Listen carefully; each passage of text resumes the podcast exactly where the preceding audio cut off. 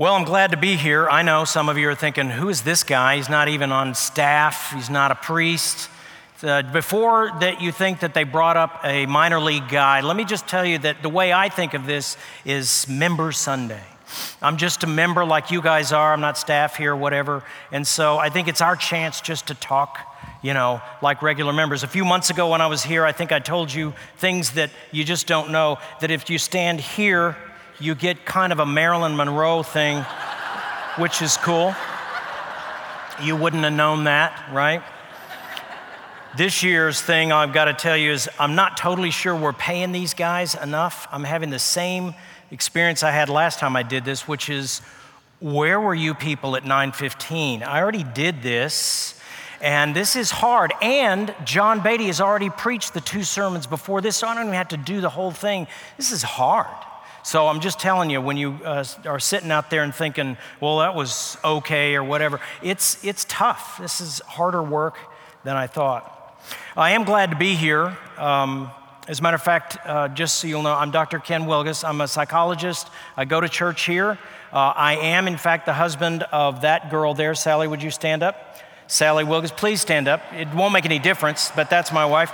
Uh, she, you can't see her. Um, next to her is our middle child, my daughter Anna. Please stand up for what it's worth. Yes, please. Thank you. Huh? Huh? And my mother in law, my sweet mother in law, Sarah Irwin, is there. You have to stand, Sarah, because today went well.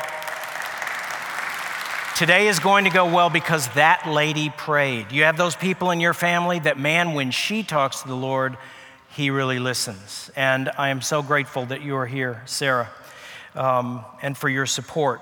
But I got to tell you, a few weeks ago, I wasn't that excited about being here. Paul was messaging me and asking what um, passage are you going to preach on? And I didn't know.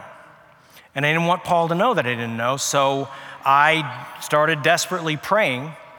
And the Lord really answered my prayer in a clear way that day. And if you want to know how He answered the prayer, you have to wait till the end of the sermon. No, I'm just kidding. I'll tell you right now. What happened is that I looked in the lectionary because Anglicans don't just always choose what they're preaching, that, that, there's a worldwide kind of rhythm going here. I looked at the lectionary and I saw that today's gospel passage is Mark chapter 4. And you ever had that kind of prayer answered where it's like God going, wink, nod, get it? That's what that was for me because I love this passage. I love the passage of Jesus and the disciples in the storm. As a matter of fact, I've actually preached on this at a church in Austin a couple of years ago, Paul never had to know that I didn't have a clue uh, in advance, and if you won't tell him, I'd be appreciative. And it made it look like I'm just picking out, sure, I'll just go with the lectionary of the day.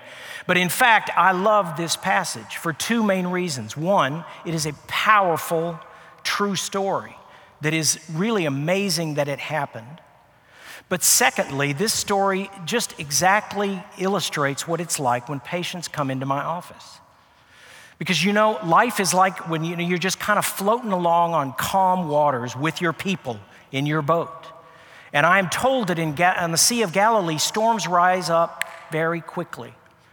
And that's just like life, isn't it? You're floating along and you get that call from the doctor's office, and the receptionist says, Well, instead of giving you the results over the phone, she'd like you to come in and consult. And you're like, Oh, right? You get that email from a teacher that says that she'd like a conference with both parents, with the principal and the counselor there. Oh. Or you just casually pick up your spouse's phone when it dings and you see a very intimate uh, uh, uh, text and it's not from you. Storms rise up very quickly, and suddenly we find ourselves in real struggle, in real crisis. And this is just like this. And I've learned a lot about how Christians handle storms. A lot of Christians, surprisingly, handle storms with a kind of storm denial. They know that there'll be difficulties, but they tend to think of storms as a kind of glitch.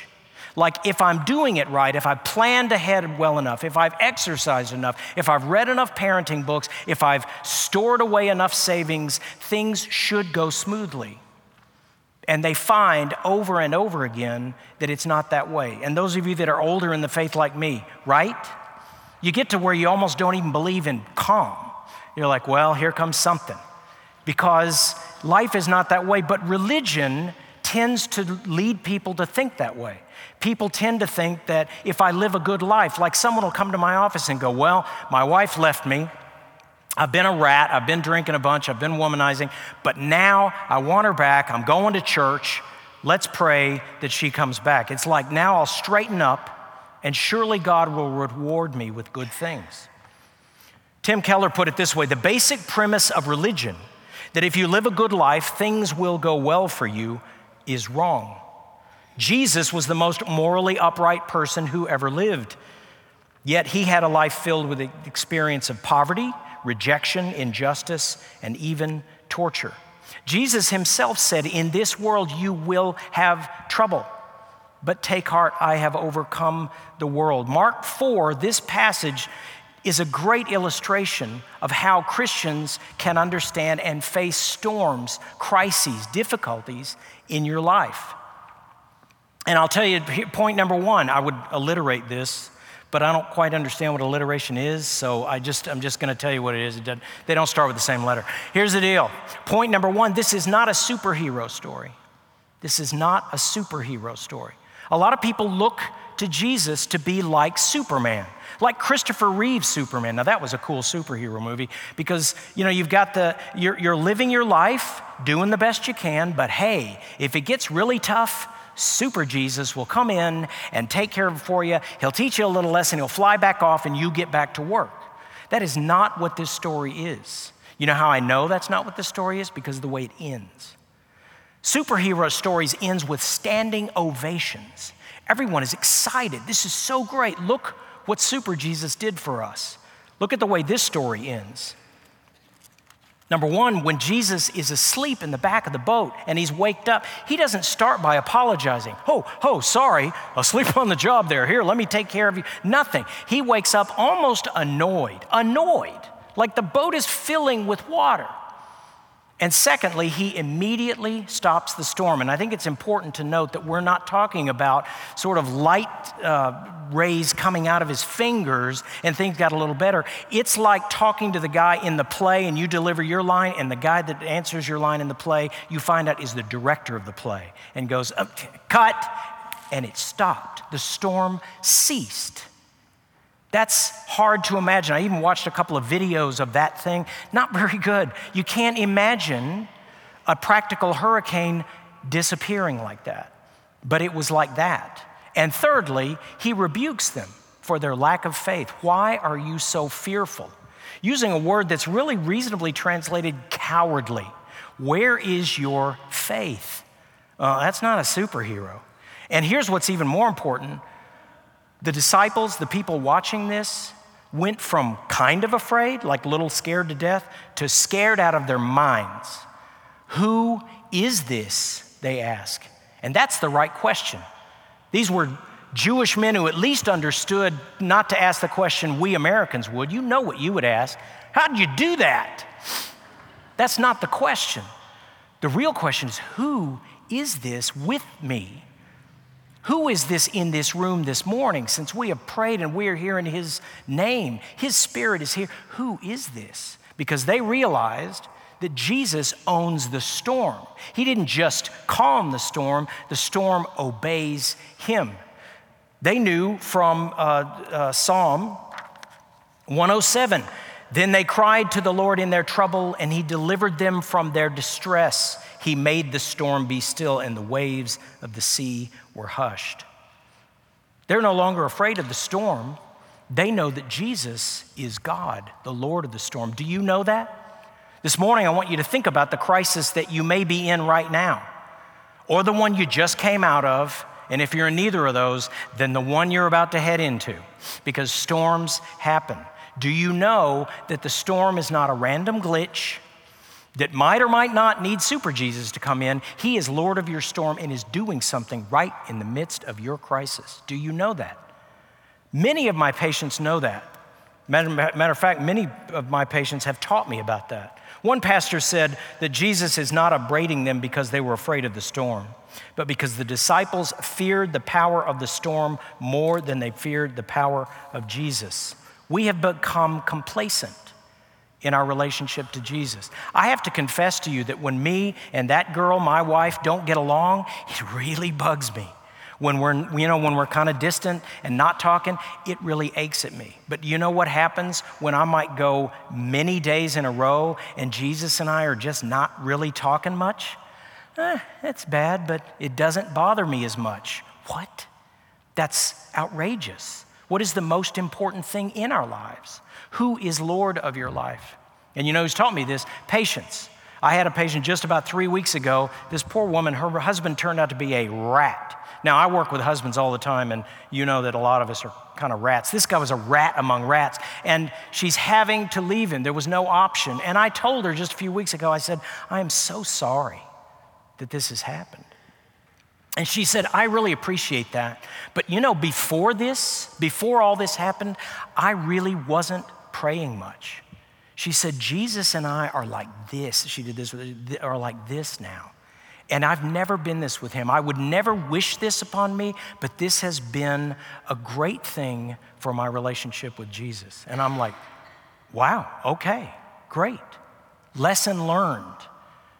Do you see that? I see places that is hard to see Jesus. You know, places that are hard to know his presence hospitals, courtrooms. It's hard to remember that Jesus lives at the hospital. He's there now. He owns the courtroom. There's no judgment that God wakes up and goes, Whoa, what are we going to do with that? He's all there. He's all about it, and He owns what may be a crisis for you. It's a way to draw into Him. We must wake from our slumber to be in touch with Jesus, to see the difference between super Jesus and the Jesus that is controlling the storm you're in, we have to awake from our slumber. Have you ever noticed the weird places and times Jesus chooses to sleep versus when we choose to sleep? Let me see 10 foot waves, driving rain, a high wind. Good night. Wait, wait, this is not a time to sleep. And yet, 10 chapters from here, warm garden, Gethsemane, big meal, Passover meal done, nighttime, good time to nap, right? Jesus is crying out and beseeching his disciples, Can you not stay with me, stay awake for an hour? What? What, which, what are we talking about? There's a really good article by Russell Moore, who is the president of the Ethics and Religious Liberty Commission of the Southern Baptist Church. His, t- his article is titled, Why the Insomnia of Jesus Matters to Us. He said, Why could Jesus sleep so peacefully through a life threatening sea storm and yet is awake all night in the Olive Garden before his arrest, crying out in anguish? Why are the disciples pulsing with adrenaline as the ship is tossed about on the Galilee lake, but drifting off to slumber as the most awful conspiracy in human history gets underway? Then he goes on to say, Danger doesn't keep Jesus awake, the judgment of God does. What keeps you awake? You ever have those 2 a.m. thoughts? You wake up at 2 a.m. and that bill that you think you might have paid late becomes a SWAT team coming to your door to grab you. It's, what, what do you worry about at night? And think about what are the things that Jesus is compassionate about. Jesus told us in Matthew chapter 10, and do not fear those who kill the body, but cannot kill the soul. Rather, fear him who can destroy both soul and body in hell. We don't see Jesus at work because we are complacent. And we sleep when we should be alert, and we tend to be way too alert when uh, Jesus says it's time to rest. Here's the irony. What I find very ironic in this story is that they actually wake him and ask him, Lord, do you, actually, teacher, do you not care that we are perishing? That is such an offensive question. I really don't have a comparison. I mean, I, I suppose if Andrew Young asked Martin Luther King, Do you not care about racism and oppression? Uh, yeah, that's my thing. That's kind of what I'm here for. This is the King of the, the Lord of life, the one who's come to destroy sin and death, and he's actually being challenged. Do you care that we are perishing? That question has been ringing in my ears all week. And really, I've heard more the Lord asking me that, and I'll ask you that. Do you care that we are perishing? Not the body, not your healthy income, your healthy relationships, your healthy uh, um, communication, but our souls are perishing. This community is filled with people who are perishing. This room has people who are perishing. Do you know you can go to church for a long time, a long time, and never really know what we're talking about? Isn't that weird? Do you care that we are perishing? In Mark chapter 8, he says, For what does it profit a man to gain the whole world and forfeit his soul? Listen to some of our prayer requests. You ever heard this? Hey, I want you to pray for my uh, coworker. They had a baby that was born with a heart defect, and we all, oh, because if a baby perishes, that's terrible, right? Do you know anything about the soul of the parents or the family? Do you know anything about their ultimate spiritual life? And do we pray for that? Do we even think about it? Do you invite other people to church? How are you dealing with the fact that you live in a culture that is getting so dark that it is rude to ask someone about their faith? It is not even correct to try to offer an antidote to the poison that may be killing your neighbor. It's just not nice. Do you know how to push back against that? I struggle with it. Are you doing anything? Do you serve here? Do you come here week after week and do nothing? Look, this is just member to member. I'm not on staff here. I just come up and do the thing I can do, and you can do the thing you do. I know many of you work hard here. But if you don't, if you just come here week after week and kind of make a little comment on, gee, I didn't think that was very good or whatever, and just keep going home, then I ask you, do you care that we are perishing? Not only those who do not have the faith, but even those of us who have been gifted with the faith, we still are struggling against forces that try to draw us down. Are you doing anything to try to push back against the pandemic of isolation that makes our families uh, isolated little boats all by themselves, or even individuals in that house with their family on a screen and not interacting together? Are you doing anything to push back against that which is weakening and destroying our soul? Do you care that we are perishing? So, what can we do to find Jesus in the storm? How do we respond to this? Well, I have uh, some suggestions, the first of which may surprise you. I suggest that number one, you slow down. It is weird, but I'm telling you the truth after speaking with hundreds of Christian families. One of the major problems that we have is time. We have conquered space, stuff, technology. We got that going pretty well, but all at the cost of time. Did you know there was a debate on the floor of Congress, I think it was in the 1960s, about what will we do since very soon there will no longer be a need for a 40 hour work week? We'll be down to 30. Yeah, that was foresighted, wasn't it? We don't have time. I suggest that you slow down and really seek what is the Lord doing in your life now? But that takes being at peace and be still and everything turned off. God forbid, be out of the same room with a screen. You can do it. And listen for what the Spirit of Christ may be doing in your crisis. Not just begging Super Jesus to come in, but what are you doing as Lord of this storm? I have to quote A.W. Tozer because I love A.W. Tozer. I did it last time, I'll do it again. A.W. Tozer said this The words, be still and know that I am God mean next to nothing to the self confident, bustling worshiper in this middle period of the 20th century. He wrote that in the 1950s about how busy we are. Oh, if he could only see us now. We can't even stand in the grocery store line without being busy with something. We are busy all the time. Slow down. You must settle your hearts and be still and then begin prayer. Secondly, I would strongly encourage you to connect with other believers. Many of you know this, but too many of us don't. You cannot do this Christian life alone. You know, you, I don't know who's in your boat. Usually it's your family, but don't make it just your family. You must do this life with other believers who can challenge you, who can encourage you, because you can't do this sort of Christian jet skier thing. They, those people don't even need a storm to knock them over. They just, it's too easy when you're on your own. You need others to lift you up. Jesus himself said, Whenever two or three are gathered in my name, there I am with them. And finally, look for Jesus in your storm, not just waiting for it to be finished but seek Him prayerfully and in Scripture while you're in it. And really, some of the best ways to know how to do that come by following the examples that of, the, of those who have gone before us. This week, I was really reminded of a good friend of our family's. His name is Peter. And Peter came from China. As, as you may or may not know, my mother in law, her parents were medical missionaries in China, and she was raised in China. Because of that, our family has had much connection and involvement with China. As a matter of fact, Sally's brother lives in Beijing. And we met Peter through those connections.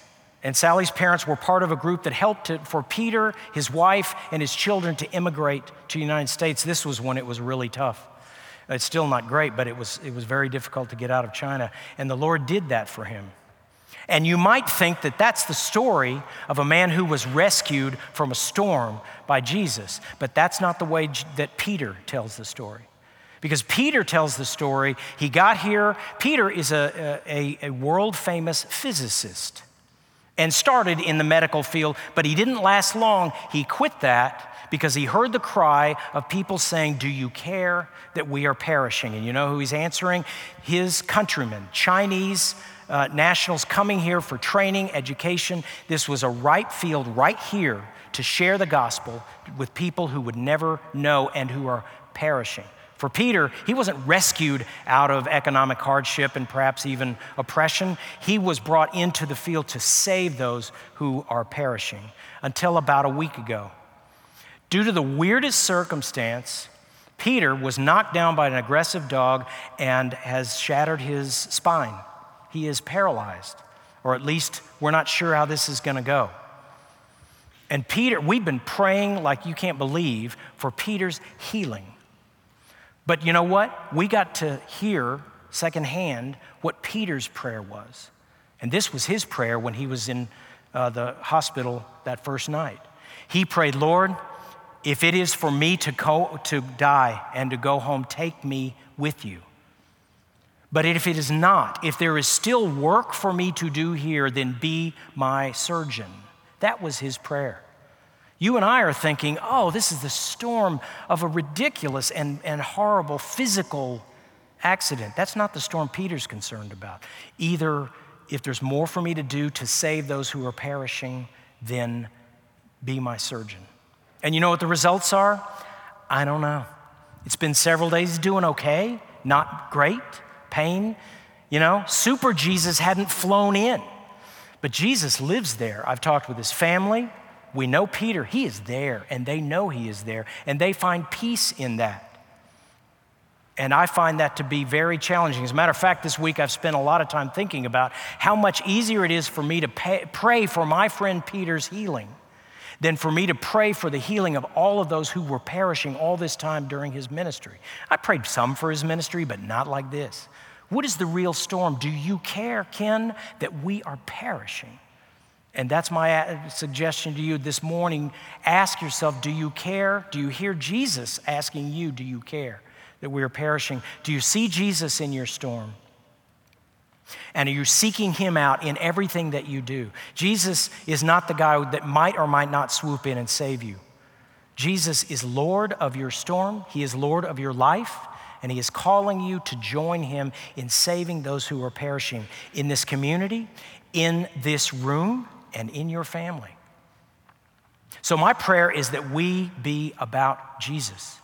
And I would like to close with a prayer that I didn't actually make up. St. Patrick wrote this prayer. And if you'd bow your heads and close your eyes, I want you to pray this prayer with me in silence. This is called the breastplate of St. Patrick. Christ with me, Christ before me, Christ behind me. Christ in me, Christ beneath me, Christ above me. Christ on my right, Christ on my left, Christ when I lie down, Christ when I sit down. Christ when I arise, Christ in the heart of every man who thinks of me. Christ in the mouth of everyone who speaks of me. Christ in the eye of everyone who sees me. Christ in every ear that hears me. In the name of the Father, and the Son, and the Holy Spirit. Amen.